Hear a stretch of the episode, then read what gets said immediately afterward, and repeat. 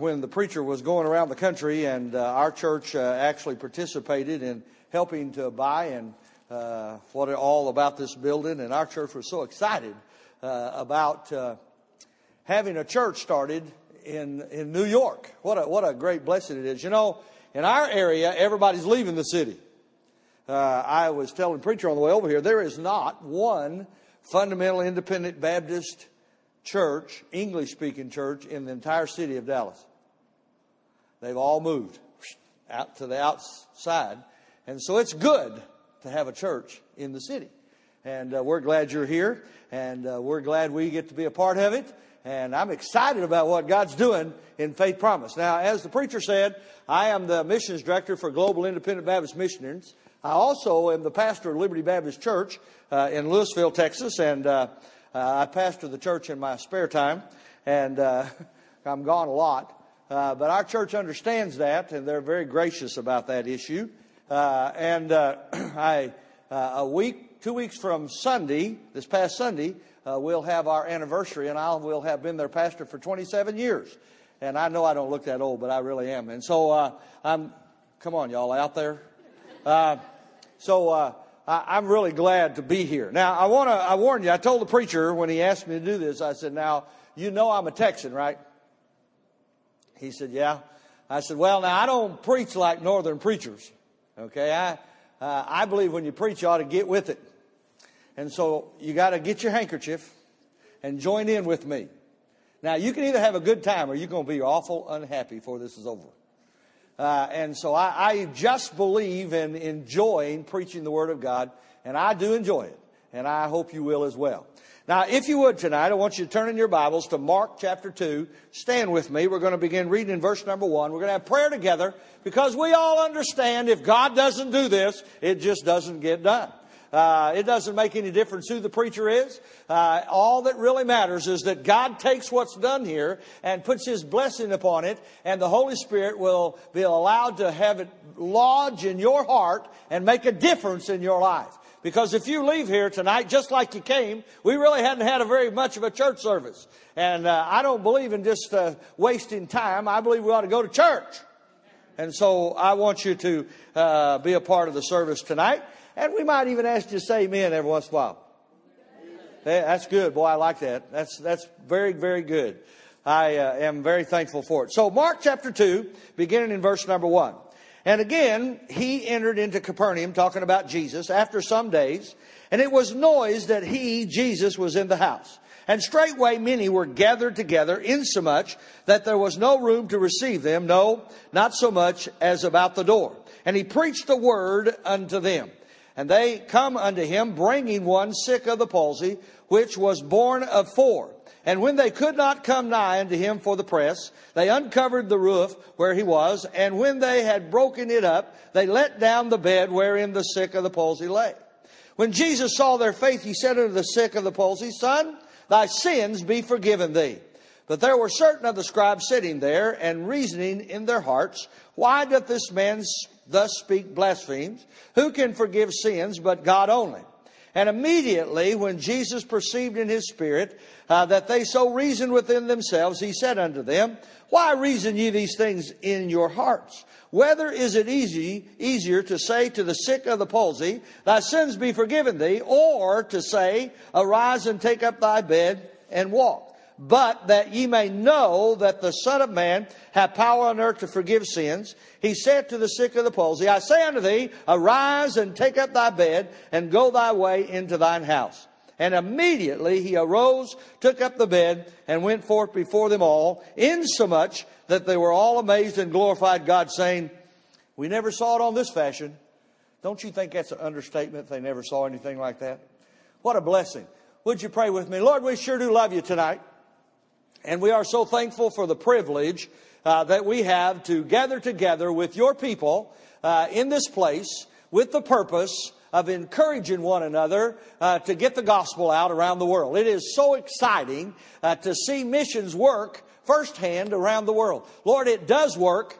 The gospel still has power to save. It still has the power to change lives. Uh, whether we're talking about in America or Germany or the Philippines or Korea or Argentina or whatever nation we could name tonight, the power of the gospel of Jesus Christ still works. And we need, with all that's within us, to have a great desire uh, to get the message out. So I pray you bless our time together tonight and that we might learn and glean from this passage of Scripture. In Jesus' name, amen. You may be seated. Now, I'm not very good at preaching from up here, so I'm going to come down there. Uh, and uh, this story is one of the greatest stories in the Bible, in my opinion, to help us understand what God expects from us. Don't you think you ought to know what God wants? Nobody wants to be in the dark. I'm telling you, with my wife, uh, we figured this out. We've been married 41 years almost, and uh, we. I told her years and years ago, "Don't expect me to figure it out. If you want something from me, just say it." Just tell me. Don't say, well, you know. I don't know. And I'm glad God's like that. God doesn't leave you in the dark hoping you'll figure it out. He wants to tell you exactly what He wants you to do. And all He expects you to do is say, yes, Lord, I will do it. And so this story that we have tonight is going to express that and show us how to do that. Uh, Jesus Christ came into the city of Capernaum after he'd been out preaching the Word of God, and he goes into Peter's mother-in-law's house. Now that really upsets a lot of folks that Peter had a mother-in-law. Some people think he was the first pope. If he was, they've got a problem. Because he had a mother-in-law, that means he had a wife. Nobody gets a mother-in-law on purpose. You got to get a wife with it or you're just not a good deal at all. And so he had a mother-in-law. So they're in his mother-in-law's house, and uh, it was noised in the whole community that he was going to be in the house. So the people showed up. I'm telling you, they packed the place. I've actually been to this place. Uh, it's a very interesting, very small house. Uh, about half the size of this would be the room uh, that they were meeting in, and they had windows all the way around it uh, where people could look in. No glass in it, just windows, so people could uh, meet around the building and look in. This place was packed. People were all the way around the outside of it. The door was packed and there was four men that had a, a dear friend that they wanted to get to Jesus. They believed if they could get this man with palsy to Jesus Christ, he would heal him and let him go home healed. Come on, say amen. That'd be a miracle, wouldn't it? And so the Bible says uh, that uh, uh, they tried to get him to, to, Jesus Christ. So when they brought him, there's four men, one counting uh, each corner of the of the bed, and they try to get in. Excuse me, excuse me, we got a sick man here. They said, so do we, and they wouldn't let him in. He tried to go around the back. They wouldn't let him in. None of them would let him in. And so they decided uh, that they were going to be good fundamental Baptists and just quit and go home. No, thank God they didn't do that. Come on. They didn't do that. You know what they did? They got up on the roof and they tore a hole in it. Now that's how I know they were Baptists. They tore up somebody's house with no intentions of fixing it. And I'm going to let you understand they didn't just tear a little bitty hole in it. They tore a great big hole, to let a bed down in it. Now, they didn't just pull a, a few tiles off. They tore a gigantic hole in Peter's mother-in-law's house and let this man down by the ropes right in front of the Lord Jesus Christ. Now, my thought to, in my thinking, I'm sitting here thinking, did anybody notice? Did anybody notice they're tearing a giant hole in the roof? I just can't help but believe if they got up on the roof and started tearing a hole in it, somebody would notice. There'd be some dirt falling on somebody. Somebody'd say, what is those nuts doing? Nobody seemed to even notice that they were doing that. They were so intent on what Jesus Christ was doing and saying that they didn't pay any attention until these men dropped this man down right in front of Jesus. And when Jesus saw them uh, and what they did, he stopped and paid attention. Now, what was it that made Jesus Christ stop and pay attention? It, well, Jesus said, man, these guys just never give up. I'm so glad they have such a, a, a, a never give up attitude. You know, he didn't say that. Man, these guys really love this man. Wow, what great friends. Now, he didn't say that either. Man, I'm so glad uh, they, they cared enough to work really hard getting him to me. No, he didn't say that either. You know what the Bible says? The Bible says when he saw their faith, he stopped what he was doing and paid attention to what they were doing. Now, I want to suggest to you tonight that's exactly how you're going to get God's attention in your life. You're going to have to do it by faith. Do you realize without faith, you cannot accomplish anything for God? The Bible says in Hebrews chapter 11 verse 6, without faith, it is impossible to please God. Does he mean that? I mean, does God know what impossible means? Does He know that you can't do it? I'm telling you what it means in Texas, probably the same thing it means in New York. If it's impossible, it's not going to happen anyway, anyhow, no time. If God says it's not happening, it's not happening. Come on, say amen. And so, He said this. I'm telling you, you cannot please God without faith. And you get up every morning and you think to yourself, I want to please God. Well, you can't do it without faith. Everything we do has to be wrapped around faith. And so the Bible says when he saw their faith, he did something that they were not expecting. Aren't you glad? It's always wonderful when God does something I'm not expecting. Come on, that's the good part. You know what he did? He looked at the man and says, Thy sins be forgiven thee. Now that's not what they came there for. Now I'm going to tell you, when I got saved January the 14th, 1973, I went to church and I was not expecting to get saved. I went there to get my wife to leave me alone. She just bugged me and bugged me and bugged me. We got to go to church. We got to go to church. And finally, I told her, she went over to the Dairy Queen one night, and that's a, y'all don't have those here, do you? It's a, you do? Okay, we, she went over to the Dairy Queen uh, on a Saturday night and she said, I found the church we're going to go to uh, tomorrow. And I said, well, if I get up, we'll go. Now, can I just tell you, that was, I knew wasn't going to happen. I never got up on Sunday morning until football time. All right, y'all, y'all don't get this, but I was lost. And, and so I said, if I get up in the morning, I'm telling you, at 8 o'clock in the morning, I'm sitting up wide awake, sitting up in the bed. I don't know why. I know why now, but I didn't know why then. And my wife said, let's go to that church. I said, I'd call him and find out what time it starts. She calls down there and Brother Homer answered the phone. Of course, I didn't know who he was at the time. And uh, he began to ask her questions. And I, I could tell what he was asking by what she answered. He said, uh, what's your name? What's your husband's name? Where do you live? How many children you got? Where do you work? What's your phone number? On and on and on. Finally, about the 14th question he asked, I yelled loud enough to make him make sure he heard it. I said, hang up on that idiot.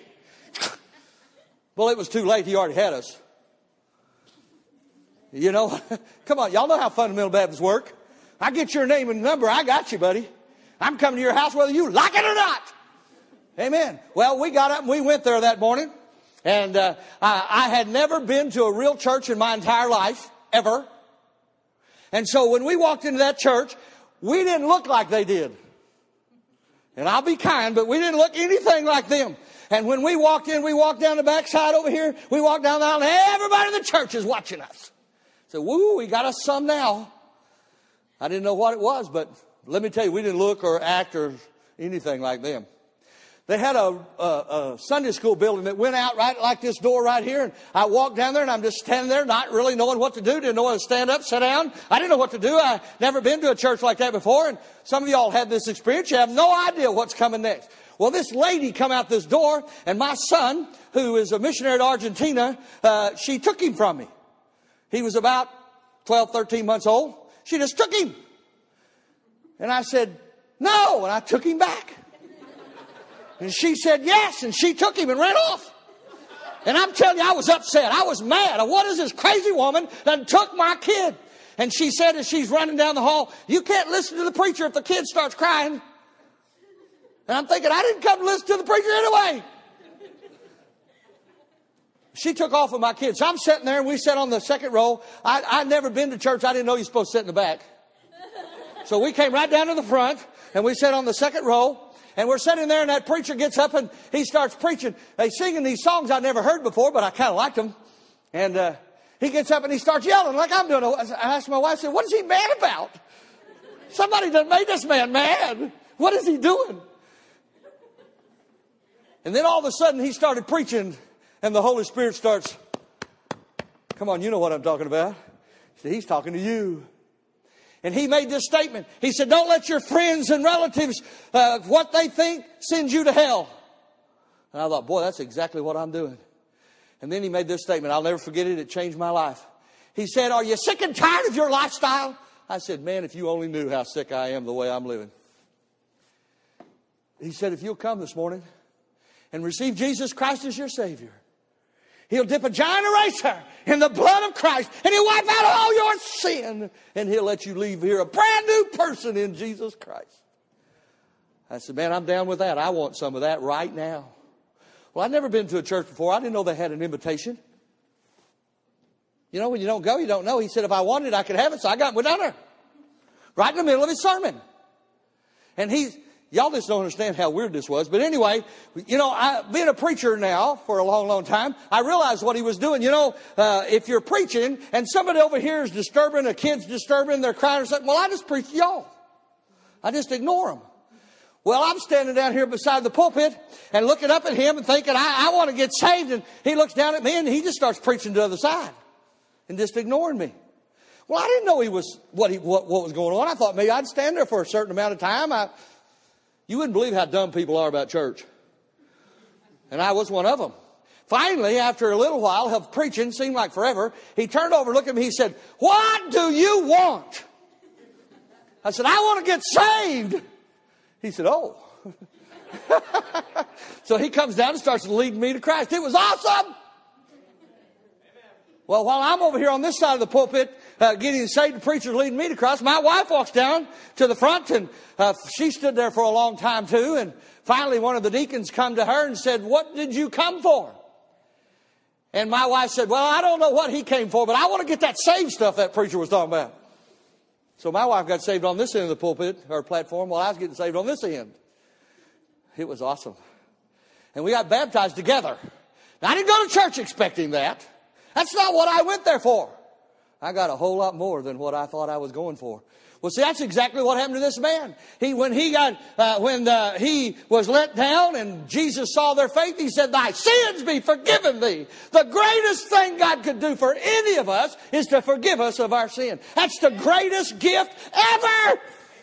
Woo! That ought to make you get happy. I'm telling you, if you're saved here tonight, it ought to make you happy that Jesus forgave you of your sins. Or maybe you don't realize you needed forgiveness of your sin. That's what is wrong with a lot of people. I'm telling you, God said we're all sinners and we all need it. And when you get it, it ought to make you excited. Amen. Man, I got excited about getting saved and I haven't got over it yet. Amen. That's been a long time ago. I hope I never get over it. Jesus said to them, Thy sins be forgiven thee. Well, you know, that made everybody mad. Can I tell you, when I got saved, I made a bunch of people mad. Amen. I went home that afternoon after I got saved on Sunday morning, after I'd made some visits. Everybody gets saved have to make some visits. Had to go visit my brother. Tried to get him to go to church with me. He told me he's an atheist and yelled at me. I went to my other brother and he told me he didn't care. I was crushed. I went to my best friend's house and he laughed at me. You know what? I didn't care. I got something wonderful. And I knew God was going to change. So I went home after I made those three visits, my wife and I, and I took all my drugs and I flushed them down the toilet. How do you know I had never heard one sermon on drugs? Let me tell you something, folks. When Jesus comes into your life, some people, you just, some things you just don't have to be told. Come on, you know. I took all my rock records and broke them and threw them in the trash. Took all my alcohol and poured it down the drain. I hadn't even heard one sermon on this. I don't know what I'd done if he'd preached on it. But I'm going to tell you this. That's, that's what happened to me the first afternoon. I went back to church that night and I got baptized. The preacher baptized us together. I mean, literally. He took us and I put my arm around my wife and he put us both down together and brought us both back up together. And he said, that'll help you serve Jesus together the rest of your life. I don't know whether that had anything to do with it, but it sure has worked. Amen. So he forgave him of his sins and everybody got mad. I went back to work after I got saved and, uh, uh, all the guys come up and say, hey, we're going to go out and we're going to do this evening. I said, well, you know, I, I can't do that. I said, why not? I said, I got saved yesterday. What? What does that mean? Don't tell me you're on another one of those kicks of yours.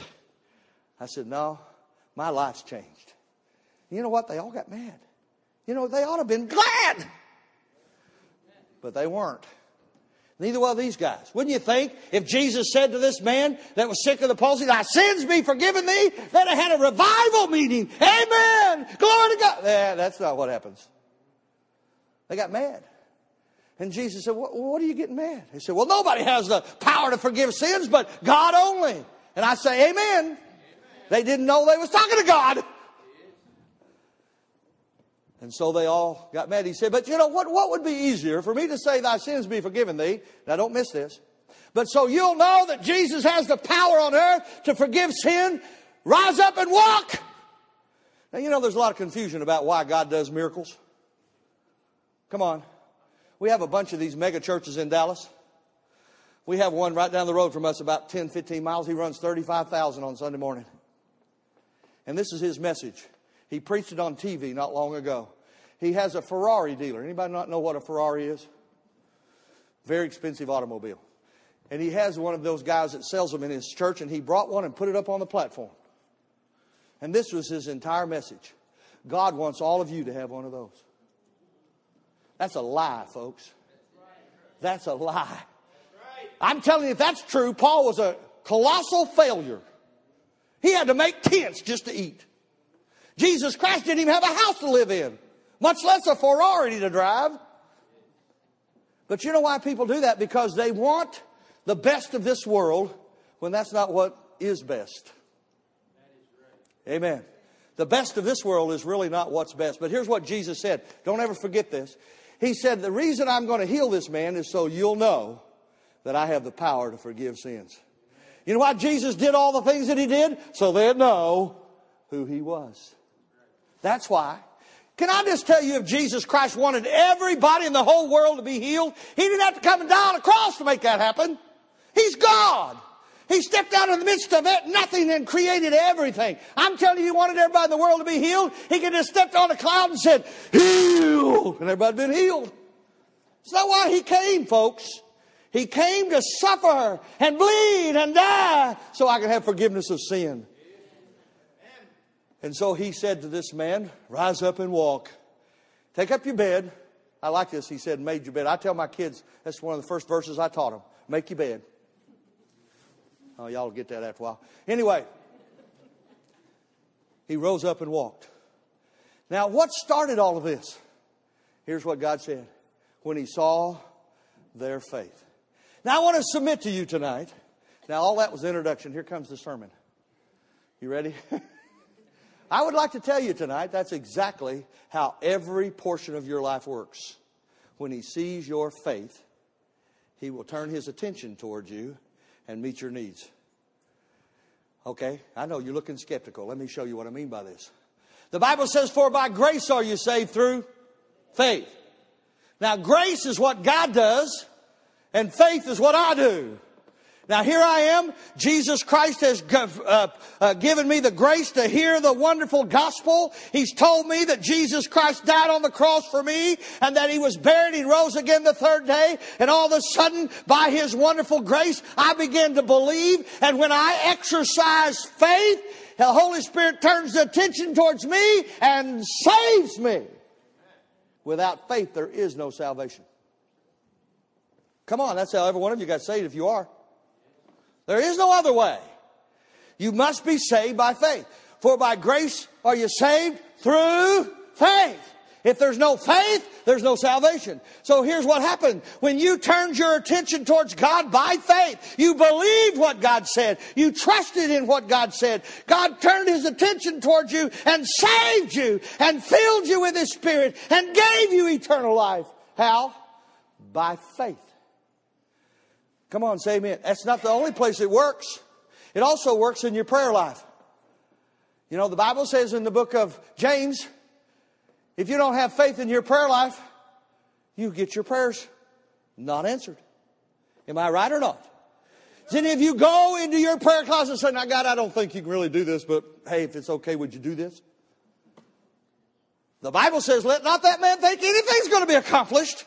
You've got to go in your prayer closet believing that Jesus Christ loves you and believing that He cares and believing that He'll hear your prayer and believing that He'll answer.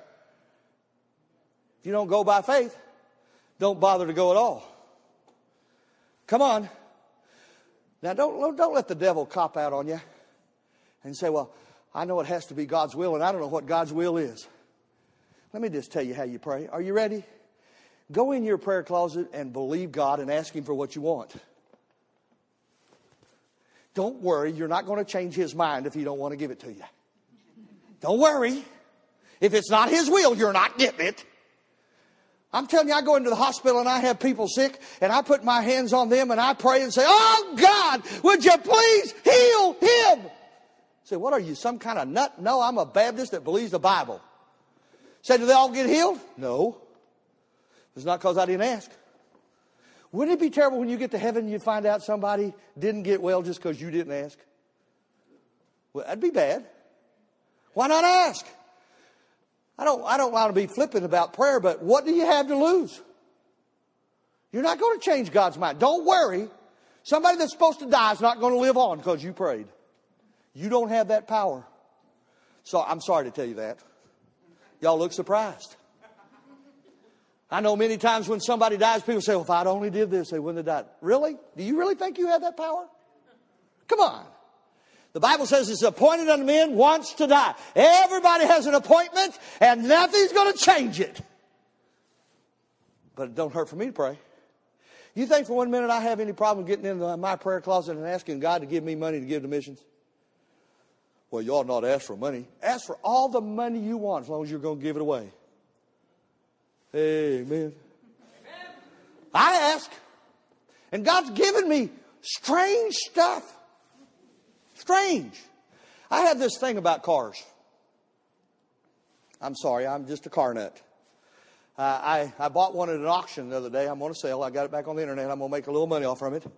And uh, I buy and sell them. I drive them. I hot rod them. I drag race them. I, I'm just, I like cars. I'm sorry if that offends you. And if I lived in New York, I'd probably change my hobby. But I also give cars away. And God knows that. And so I had this lady here about two or three years ago call me up and she said, Preacher, I've got a car I want to give you. And it was a two year old Volkswagen Rabbit. Now, there's a couple things I knew when she gave it to me. It wasn't for me because I don't like Volkswagens. And they're not near fast enough for me, so I knew he didn't give it to me. Okay? Now, if it had been a Corvette, I'd say, thank you, God, and I'd still be driving it. But I knew that wasn't what the purpose was. So I took the car. She gave me the title. I put it out in the parking space of the church. Uh, and ever, for about a week and a half, people come in and say, Preacher, whose car's that? I said, it's mine. Really? You're driving? I said, I didn't say I was driving it. I just said it's mine. They said, what you going to do with it? I said, I don't know yet. I'm just waiting on God to do something. Are you with me? Well, I had a missionary that probably went through my missions candidate school and he learned something from me. He really didn't, but somebody taught him the same thing. He stopped by one day at lunch and said, Preacher, I'd like to take you to lunch and get acquainted with you.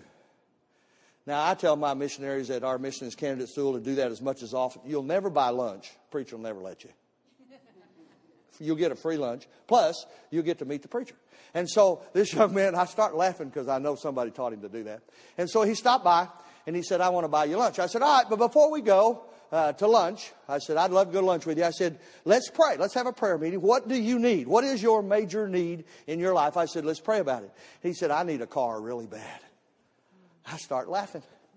He said, no, preacher, I'm serious. This is not funny. I said, yeah, it is funny because you just don't know what God's already done for you. And he gets, he gives me this bewildered look on my face. I said, come with me. And we go out there and I said, you see that car? That'd be a pretty nice car to do deputation in, wouldn't it? He said, Yeah. And I said, Well, here's the keys. It's yours. He stands there and cries like a little baby. And we get through eating lunch. He said, uh, Now, you, you really give me this car? I said, Yeah. He said, What do you want me to do with it when I'm going on to the field? I said, Give it to somebody else, sell it, buy you what. I don't care. It's yours. That's where I got it. Now, do you think it's wrong for me to ask God to give me a car so I can give it to a missionary? I don't think it is. I think God knows your motivations. So when you pray, you got to have some faith. So faith is how you get God's attention, believing God's going to do something in your life. I'm not through yet. You know, in your home, you want your kids to love God? Let them see your faith. I don't know why parents don't include their kids in everything that's going on. I'm telling you, everything that went on in my home, my kids are right in the middle of it. If it was positive, I never told them anything negative. My daughter called my wife, I don't know how long ago it was, and she's a missionary in Argentina. She said, Daddy, She said, Mom, Daddy never prepared us for the bad things. Said, No, I didn't see any point. Shoot, you can't get ready for, you just can't get ready for bad things. I'm sorry, there's no preparation for that except faith. So I taught my kids how to pray. I taught my kids how to believe. I taught my kids how to live by faith. And when they needed something, I didn't let them come and ask daddy. I made them ask God. Take your faith home with you. And when God sees your faith, He'll turn His attention towards your children. And one of these days, you may be able to stand up and say, All three of your children, or five, or twelve, or every one of them in the ministry. You think that happens by accident? No, it happens by faith. Now, every area of my life has to be surrounded by faith. So let me give you the one we're talking about this week. It's called M O N E Y. And all Baptists love to hear somebody preach about it. Don't you think if God wants your faith to be seen in your salvation, and your faith to be seen in your prayer life, and your faith to be seen in your home, don't you think He wants it to be seen in your finances? You know, Jesus Christ said much about money. There's much in the Word of God about money, but God says in 2 Corinthians chapter 8, it's time for you to learn how to do faith giving.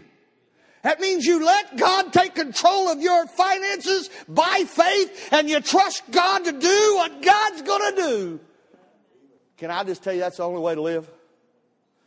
I, have a missionary out of my church. I won to Christ about six years ago, and he was a man who just touched things and it turned into money. He was a general manager of a Jaguar dealer. And I'm telling you, he had more money than he knew what to do with.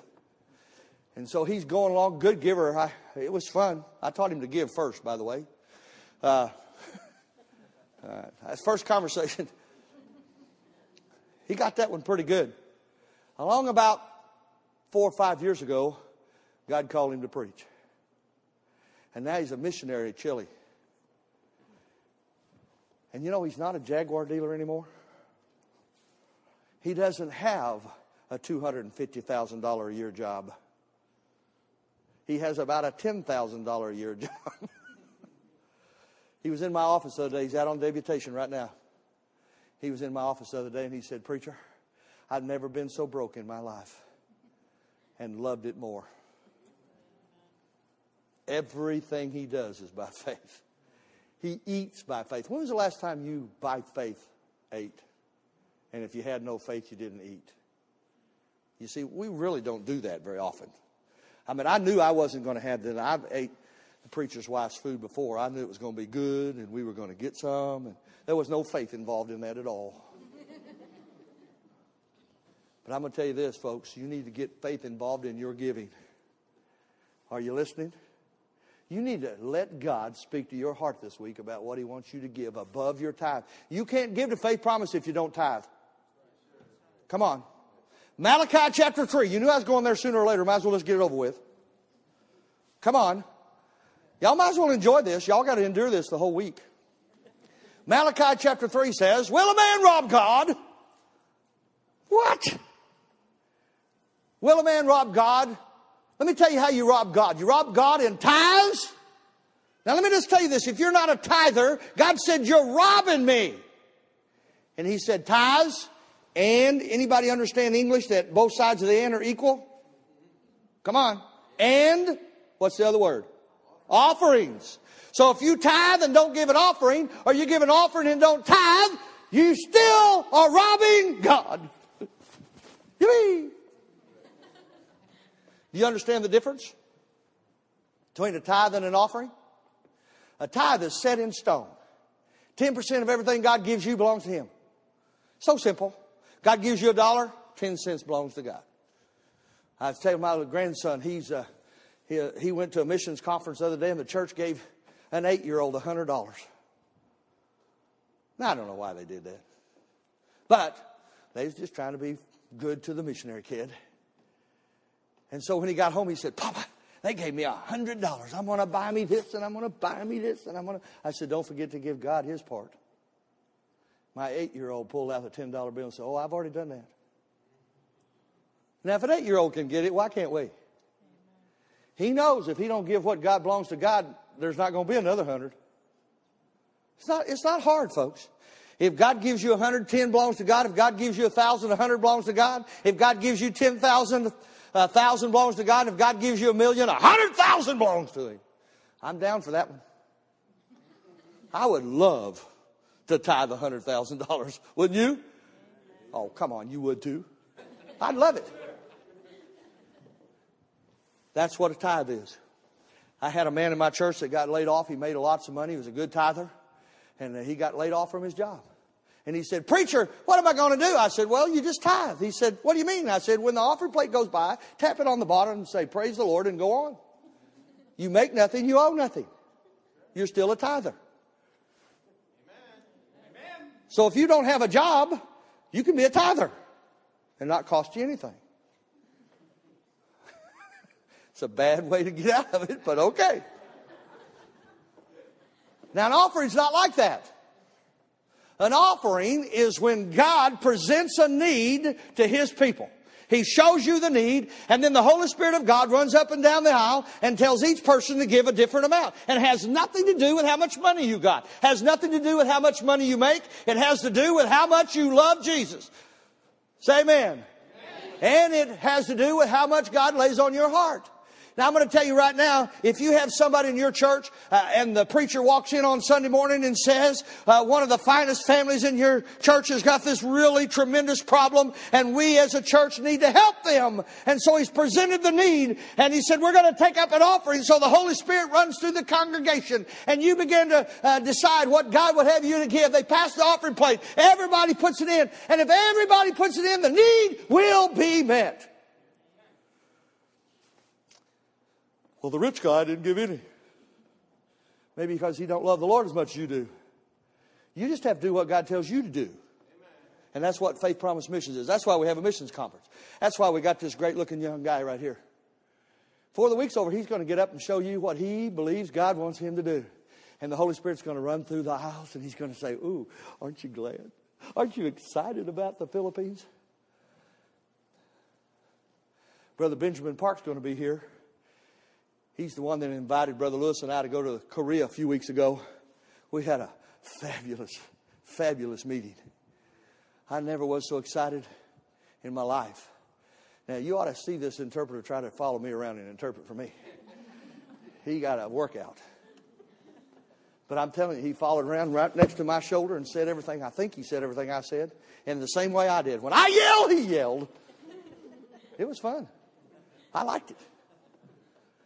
And they set up their first missions program. And the first missionary couple that they endorsed was a young couple going to China. Man, my heart just did flops. It was so exciting.